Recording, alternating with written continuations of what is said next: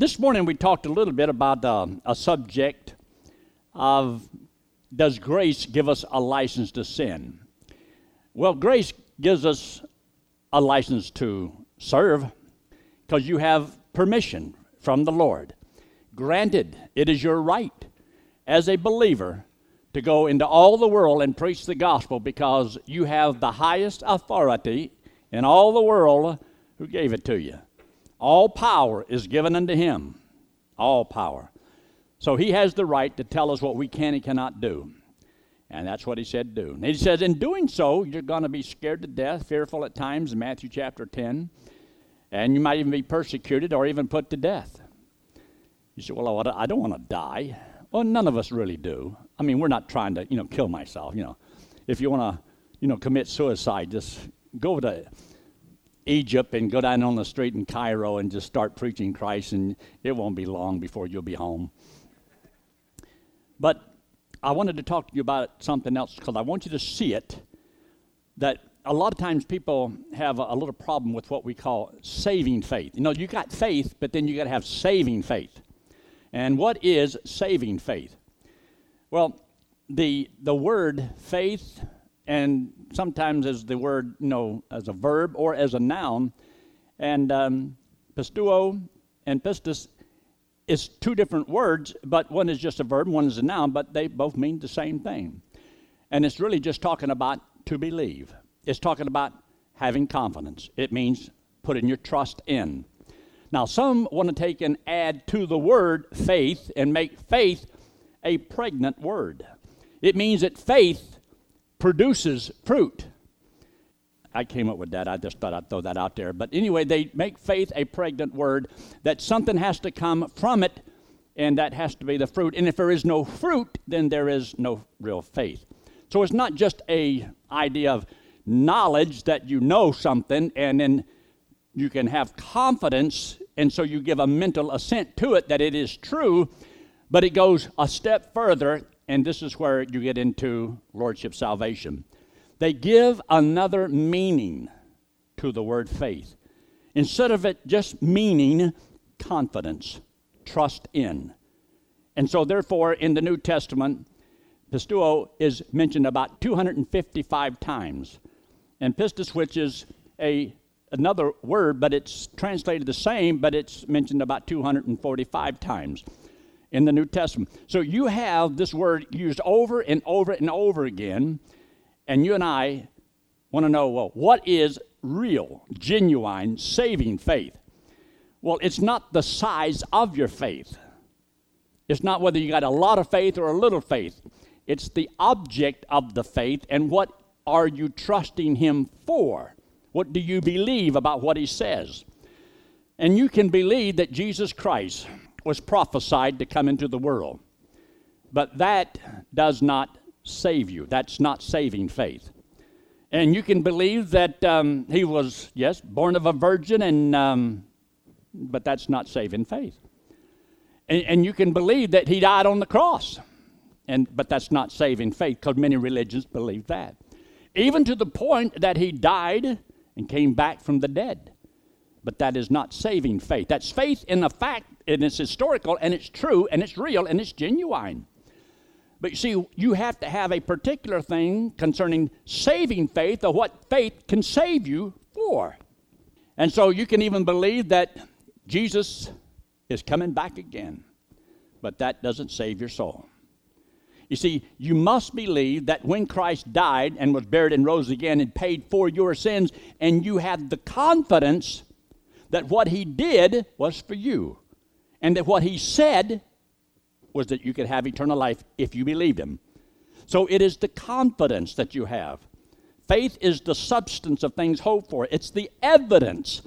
It means that when you have this proof of what God's word says and you believe it, that's faith. Faith in what God says. And so we are told in God's word to trust Him as our Savior. And we believe the message, and so we're saved by faith in Christ because of what he's done and what he said. So that is saving faith. Faith that you put in Christ that will save your soul. Now, you can trust your wife to take you to heaven. But she can't save your soul. You might trust her, but it won't work. Uh, you can trust that angel can fly without wings. I mean, I'd like to see that. But just because you believe he can do it doesn't mean he can do it. So when you're trusting Christ to save you, it means you're trusting him and dependent upon him to save you and take you to heaven whenever you die. So you see, faith has got to be in the right object, and the object is a person that can fulfill what he promised. So you need to have the confidence in God's word. Now take your Bible, look in the book of Luke, the Gospel of Luke, and chapter 8. Luke chapter 8. Luke chapter 8, and I want you to look there in verse 13. Is it possible for believers to lose their faith, to go astray? Some people say, no, you can't, because Lordship salvation teaches that if you're really saved, you will perform, and if you don't, then it's a sign you did not have saving faith because of their pregnant idea that there has to be more to the word faith than just believe, just to trust.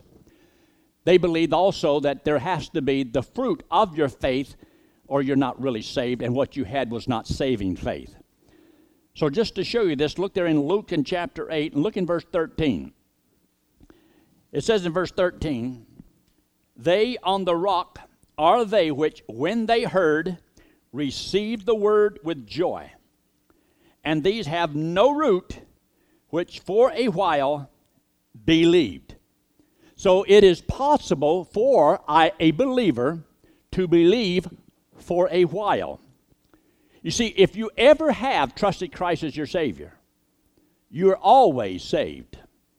Even though later on you did not take root, you did not grow strong, and you can even get to where you no longer believe, but it did not annul what God promised, and that was eternal life, that He would save you. Your salvation is in His hands and not yours. So, is it possible for a believer to believe for a while? And then he says, and in time of temptation, fall away. So, therefore, the Word of God does teach us, and if we had the time to deal with this whole subject, you'll see that this portion of Scripture, this verse, is referring to those who do believe. So, yes, you can believe, and you can believe for a while. Take your Bible, look in Matthew chapter 13. Matthew and chapter 13. Matthew chapter 13. And look now in verse 22. Verse 22. Well, let's just look in verse 21 because it's, it's similar to the verse that we read over there in the book of Luke. But verse 21 Yet hath he not root in himself, but endureth for a while. For when tribulation or persecution arises because of the word, by and by he is offended. Why? Because he doesn't have deep roots in the Word of God. Have you ever seen Christians who are easily offended? And they don't live and act and talk and walk like a mature child of God, and they overreact and overexplode because they're they're short fused instead of long fused or long suffering. Now look at verse 22. He also that receiveth seed among the thorns is he that heareth the word, and the care of this world, and the deceitfulness of riches choke the word, and he becometh unfruitful. So, can a Christian become unfruitful in his life? Yes. Just because Jose went out Friday night and they talked to some people and they had some people trust Christ as their Savior does not mean that they will go next Friday or the next Friday or the next Friday because, well, things can happen and they get to where they don't care anymore and they don't do it anymore. It doesn't annul what was done but so much more could be done. So you always want to keep growing in the Lord. Always keep doing what's right. Whatever's right, just keep doing it. Uh, I remember when uh, Ray used to come all the way out to Colorado and he'd look at it. I said, Well, Ray, how do you think we're doing? Because almost all the alumni want to know, Well, what does Ray think? What does Ray think? And he'd say, Just keep doing what you're doing. You know, you wanted them to brag, you know, really puff you up and say, what a great, just keep doing like you're doing. Okay? You know, I wanted this glowing report, you know, you're doing such a wonderful job, you know. He wouldn't. There was a time when he lined us all up, and I even put it on the website uh, of one of the pictures of, of us alumni up there. And all those pictures that I have of different ranch directors up there, uh, that wasn't all of them. There's a lot of guys that was standing up there. And he said, These are the greatest youth ranch directors in the world. Hmm. And man, I tell you, we, he made us feel like a million dollars. We're the, we're, the, we're the greatest in the world. But we loved it. And you know what that made us want to do? Do more, do more, do more. We can do this. And so but there comes a time in your life when you just kind of maybe back off. You're not as faithful as you used to be. So you're always looking at these things. But understand, if you understand what saving faith is, saving faith is when you put your faith in Christ to save you from hell and take you to heaven. That's the confidence in what he said and did. Now, what we're talking about now is not that. Nothing else can ever affect your saving faith when you got saved. It's a deal, it's over and done with. And nothing can ever change that. But now, as a child of God, does all of God's children equally have the same confidence in the Lord as far as their purpose in life, God's provision for them in life? Or do some Christians have joy and some Christians are in misery? And some people, God's children, don't have all that assurance. And so they worry about everything. And a lot of Christians do not cast all their cares upon the Lord. Some do, some don't, some waver, and some are double minded. So we know that that is taught in the Word of God. Now take your Bible, and look in John chapter 8, the Gospel of John, chapter 8, and verse 31. Jesus makes a very interesting statement here. And he makes a statement here in verse 30 and he spake these words, many believed on him. As he spake these words, many believed on him. Now, when we see those words, believed on him, well, if this doesn't mean they got saved, then how would you know any place where this is found they got saved? So we believe that they believed, and so therefore, if they believed, they're supposed to be saved. That's all we did. But look what else he says in verse 31. Then said Jesus, to those Jews which believed on him. If ye continue in my words, then I know you've got real, genuine, saving faith. Is that what it said? It didn't say that. If you continue in my words, then those that believe are what? Disciples. You see, you can be saved and not be a disciple. And you can be a disciple and not be saved. But if you are saved, it is the will of God that you become a disciple. Learn of Him, abide in Him, walk in Him. And it means to be a follower, a learner of Christ. And he says, And you shall know the truth, and the truth shall make you free. Because there's a lot of sin in this old world. You have an old sinful nature. And the only thing that helps you to stay free from the snares of the devil and the traps of your own sinful nature is abiding in the truth and walking according to truth. Now, so according to this verse, if you continue in my word means that it's possible not to continue in his word. So it means you can be saved because they believed. Now he's telling those that did believe, if you continue in my word, so then it's possible not to continue in His Word, not to serve the Lord. But is that what God wants you to do? Yes, that's the will of God. So God does want you to. Uh, take your Bible and turn to the book of 1 Corinthians in chapter 9. 1 Corinthians and chapter 9.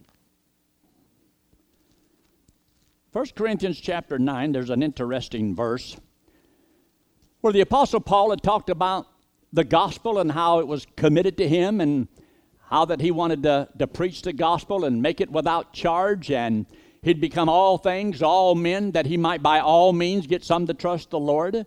And to the Jew, he became as a Jew, to the Gentile, as a Gentile, to those that are under the law, those without the law. that he might get more to trust the Lord. And he says, We're all in a race. And if we're all in a race, we're going to run. And we're going to run. You ought to run to win. And a man who wants to win, strive for the mastery, has to be tempered, self control, discipline in every area of his life.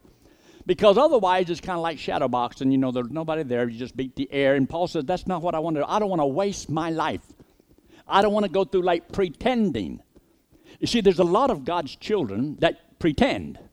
They pretend that they're right with God. They pretend that they're doing everything they should. Probably even pretend that they give like they're supposed to, but they don't. They pretend like they pray, but they don't really pray like they should. And they don't witness, but they carry their tracts, but they never leave them anywhere. Now, I know I'm not talking about anybody here. Did you know that we have given out over 25,000 tracts in the last six months from here? I think it's what Mike said. We went about something like that 25,000 tracks.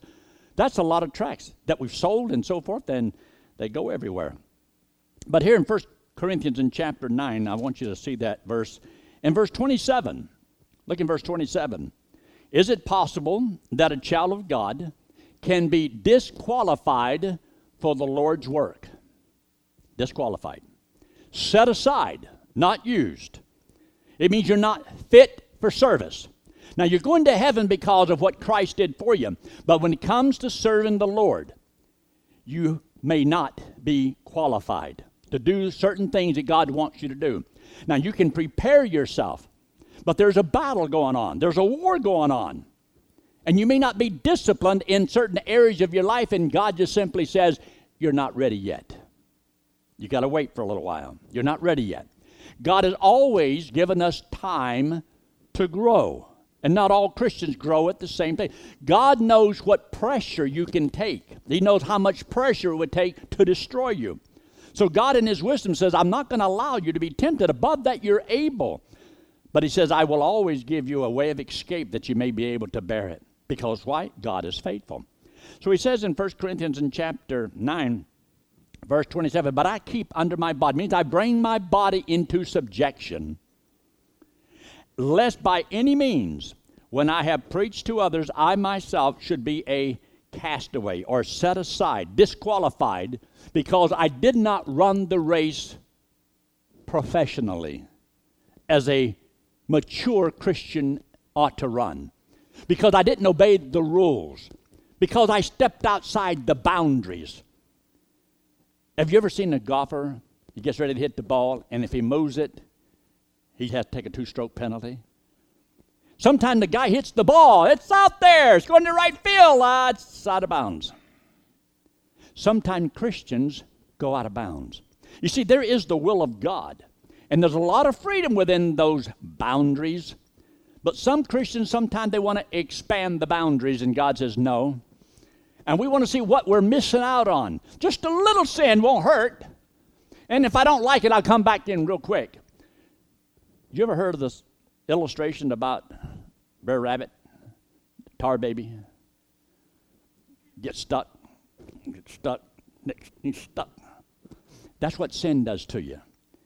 It traps you, lies, deceives you.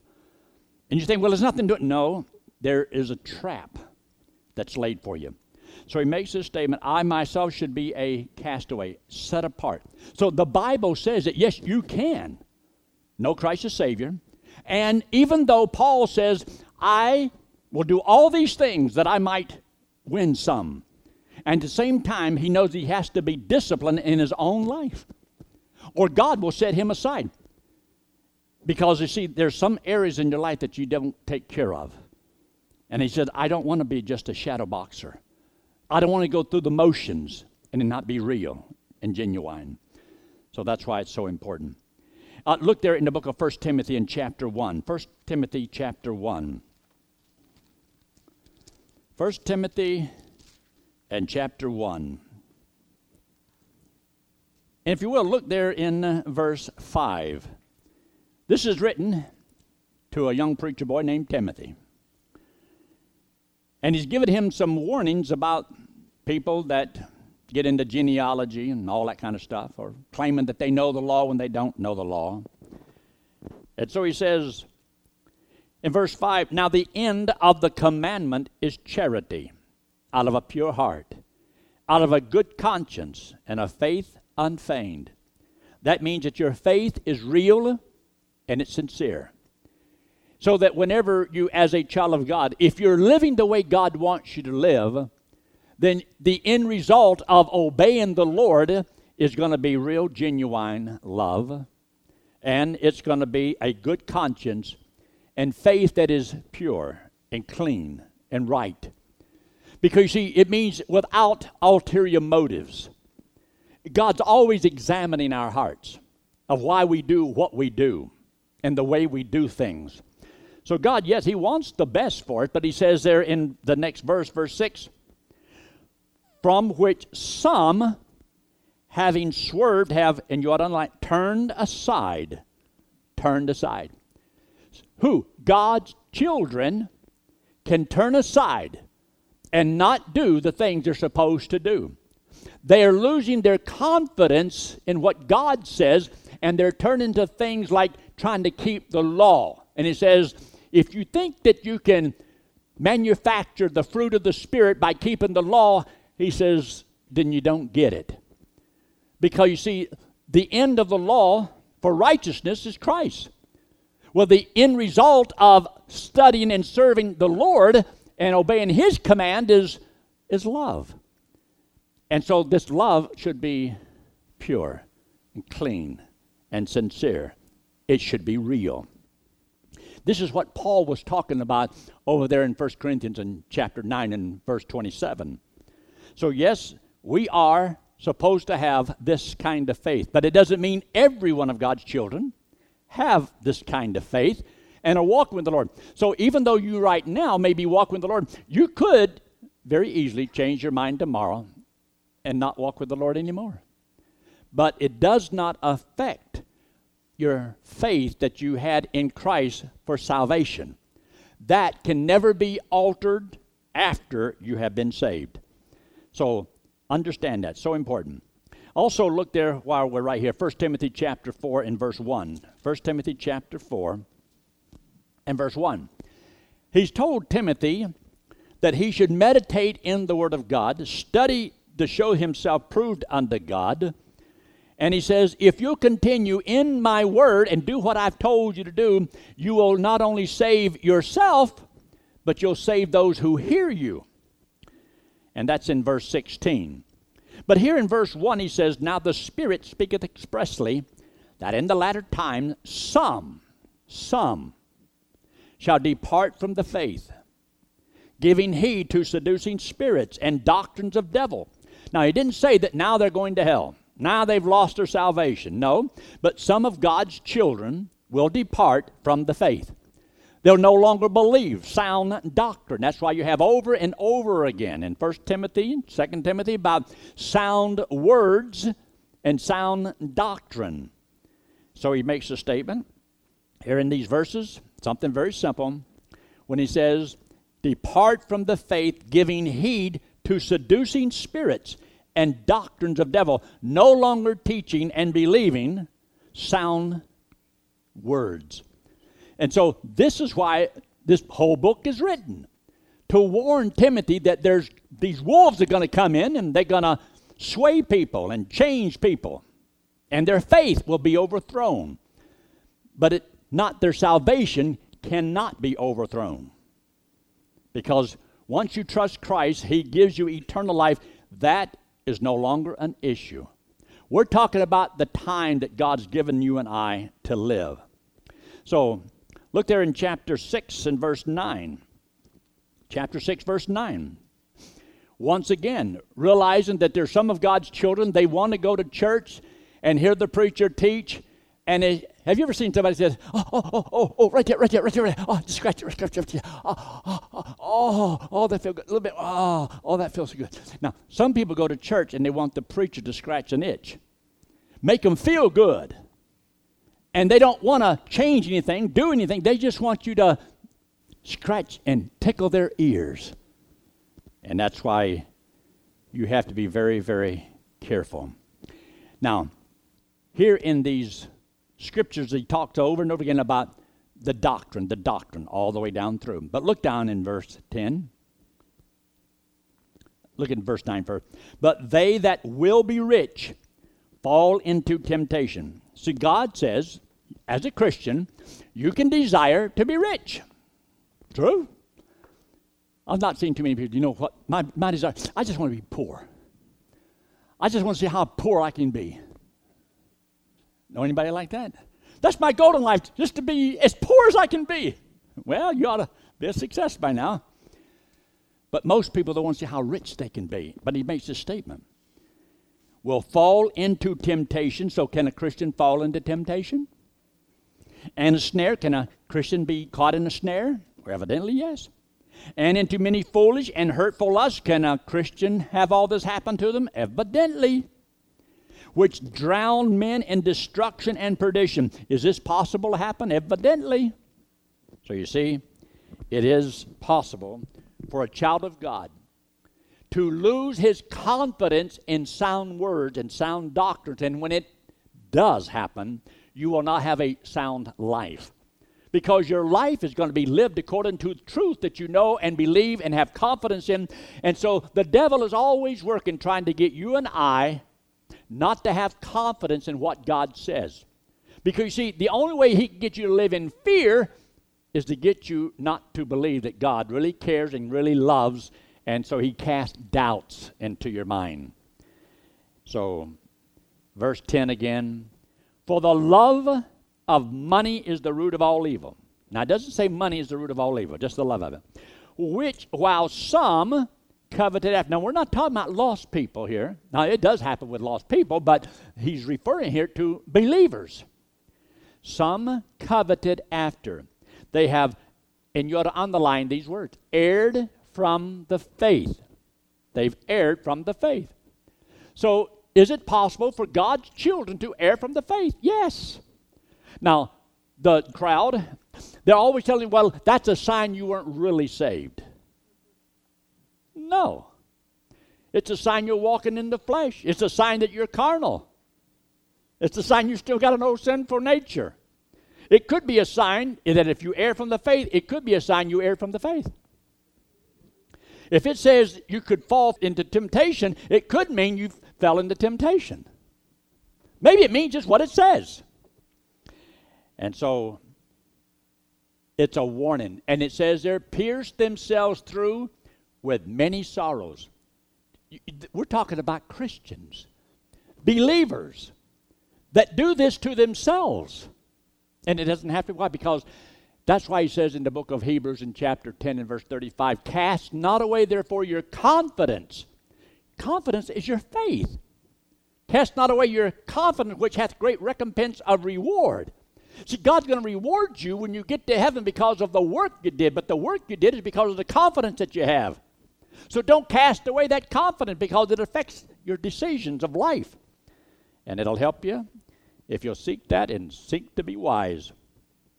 Look there in chapter 6 and verse 20. Look at verse 20, 20 and 21, where it says, O Timothy, keep that which is committed to thy trust, because it's possible not to keep it, avoiding profane and vain babblings, which means that you may not avoid it. And oppositions of science falsely so called, which some now you notice over and over again, he talks about some, some, some. See, not everybody falls for the same reason. See, Satan doesn't care how he traps you as long as he traps you. He may get some this way and some another way and some another way. Well, I didn't fall the way they did. No, he just got you another way. But he does it in a deceptive way, and a lot of times you don't even know it's happened. So in verse 21, which some professing have, and here's those words again, erred concerning the faith. They're no longer believing like they used to believe. They're no longer living like they should believe. And that's why you have him saying, Grace be with thee. Timothy, you got a job on your hands. That little church you have, these are the problems you got to deal with in people's lives. How would you like to have a flock like that? Man, I'm glad I don't. I'm glad, so glad that all I've got is good, spiritual minded, mature Christians who love the Lord and walk godly every day of their life. makes my job so much easier. I don't have any problems to solve. Man, am I fortunate, wouldn't you say? Yeah, you, you agree with that. I don't know. All right, we'll move right along. First Timothy chapter 4. I want you to see this. 1 Timothy chapter 4. Look in verse 3. Verse 3, where it says, Forbidding to marry, commanded to abstain from meats, which God hath created to be received with thanksgiving to them which believe and know the truth. Which believe and know the truth. See, if you don't stay strong in the Lord, you'll no longer believe the truth. You will change. You stop going to church because I've already done paid my dues. I learned enough. I've known the Bible. I mean, I got years and years behind me. Therefore, I can just coast a while. I'm just going to coast from here on in. Did you realize you're not going to coast? It's just like flying an airplane. You stop, you drop. You stop, you drop. You're going downhill. Because the number one thing that you just did was question the wisdom of God about why you need to go. You're smarter than God. I don't need to go to church. I don't need to pray. I don't need to witness. I don't need to. Well, isn't that amazing? You are sitting in judgment on God. God says you do, you say you don't, Somebody's wrong. I wonder who it is. Well, 1 Timothy chapter 5, while you're right there, look in verse 8. Chapter 5, verse 8. But if any provide not for his own, and especially for those of his own house, he hath denied the faith. This is talking to believers. He hath denied the faith. See, not all of God's children obey God's will. It is the will of God that they do, but they don't always do that. This is why in the book of Hebrews in chapter 12, God chastens his children. Well, he wouldn't have to chasten you if you did everything right. If Lordship salvation was true and you were really saved and you're automatically going to serve the Lord, well, why would God have to ever chasten a child of God? I mean, would you God spank you for being obedient? Evidently, He spanks you for being disobedient. So it means that God's children can disobey, and they can go astray, and they can deny the faith, as the Word of God says here. Take your Bible also and look there in the book of Second Timothy, chapter 2. Just turn to your right a couple pages. Second Timothy, chapter 2, and look in verse 13 we know, according to the Word of God, we're to be strong in the grace of our Lord Jesus Christ, and that there are several things mentioned down through chapter 2 that lets us know as a Christian, we should not become entangled with the affairs of this life that we may please Him who hath called us to be a soldier. And also, he references uh, as a person who wrestles and a farmer and so on. And then he says there in verse 7 Consider what I say and the Lord give thee understanding in all things. Now, wouldn't it be great if we could understand all the things that God wants us to understand? But he says down here in verse 12, if we suffer, if we suffer, and chances are we are going to, in this world you will suffer. That's why he says the sufferings of this present time are not worthy to be compared with the glory that shall be. But while we're here, we suffer. By the very fact that we live in this world, in these bodies, with the problems we have, it's called a time of suffering. How you doing? And it would be so easy if God would just lock up the devil, take away my sinful nature, and make you nice like me. Life would be so much easier. But he doesn't do that. He said, I just want to give you the strength and the grace that you need, and I want your faith to be strong enough that it'll carry you through. So he says there in verse 12, If we suffer, we shall also reign with him. If we deny him, he will deny us. But now he can't deny you salvation. He can deny you the usefulness of your life, the blessings of life. He can deny you joy and peace And he might even deny you the reward you could have had if you'd have served him. But salvation is not in this context. So then he says there in verse 13, if we believe not, yet he himself abideth faithful. He cannot deny himself. See, he has given his word, and he means what he says, and he has to keep his word.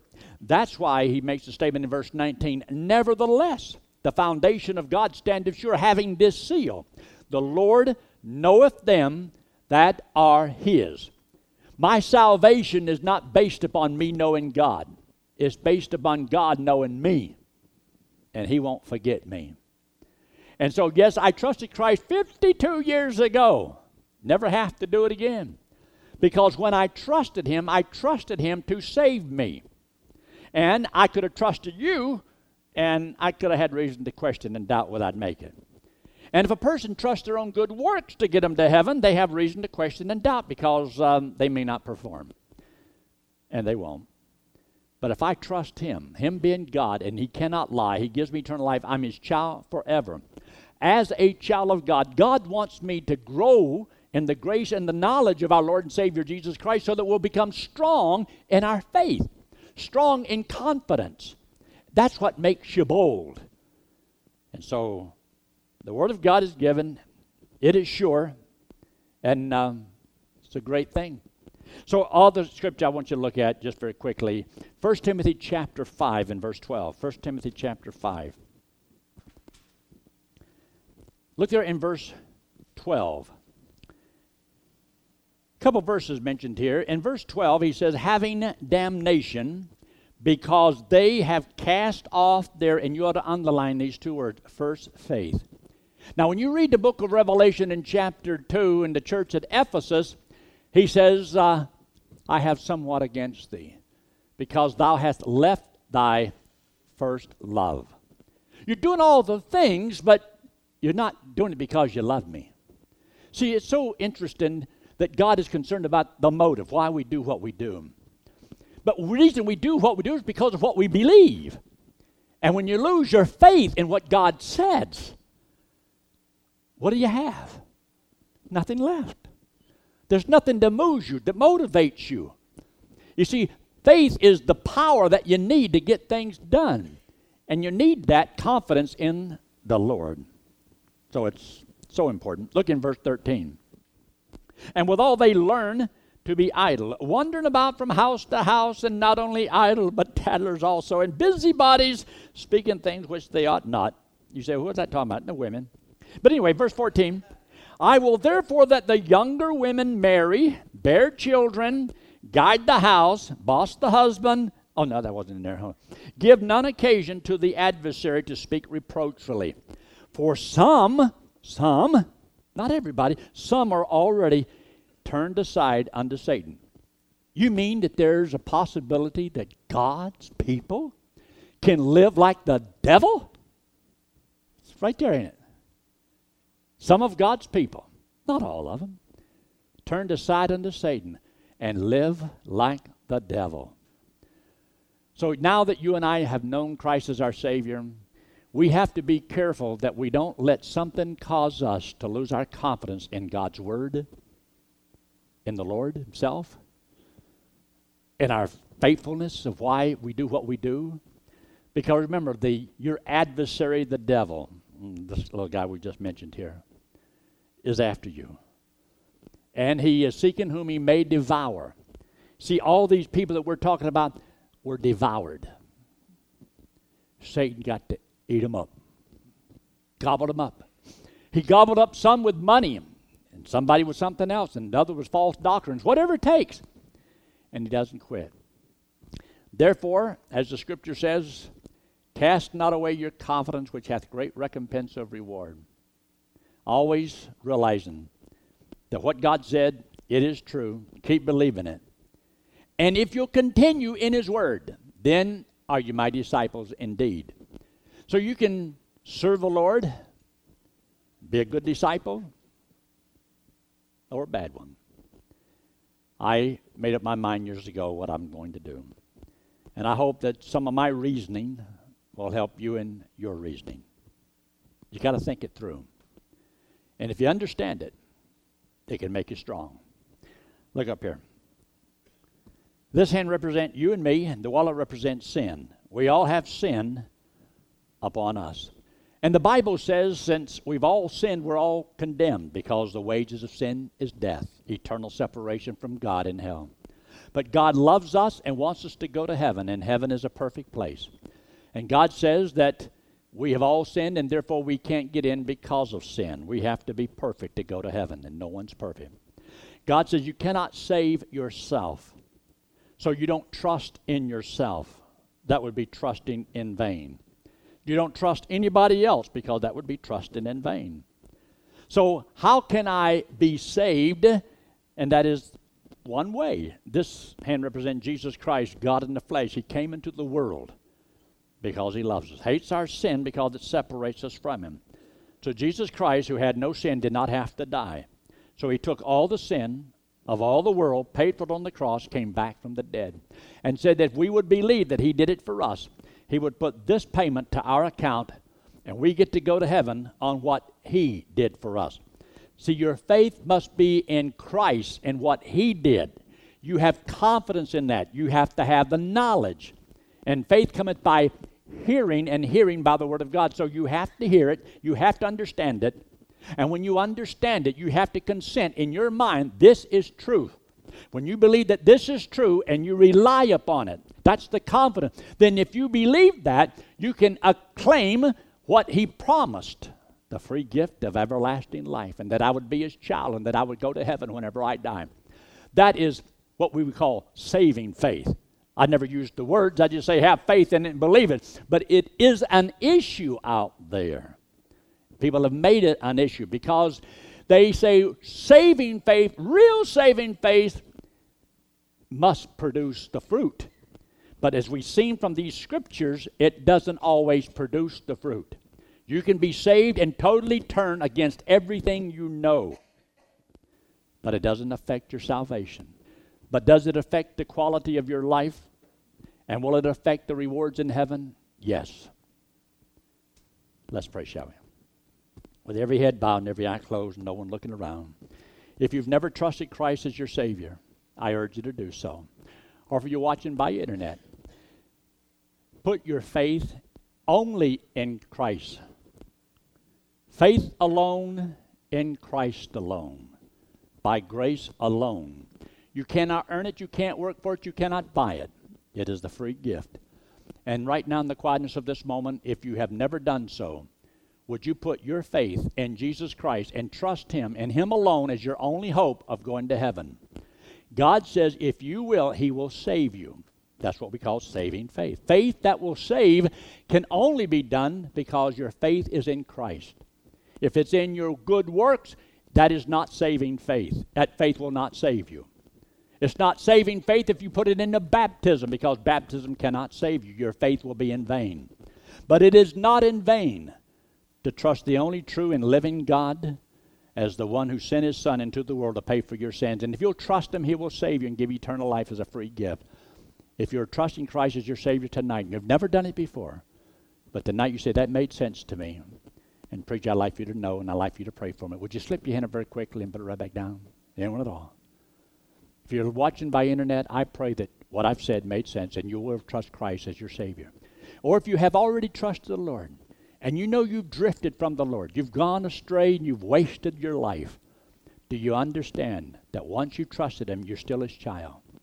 that God says if you'll confess, He'll forgive you. Admit that what you've done is wrong, what you believe is wrong, things you thought that it's wrong.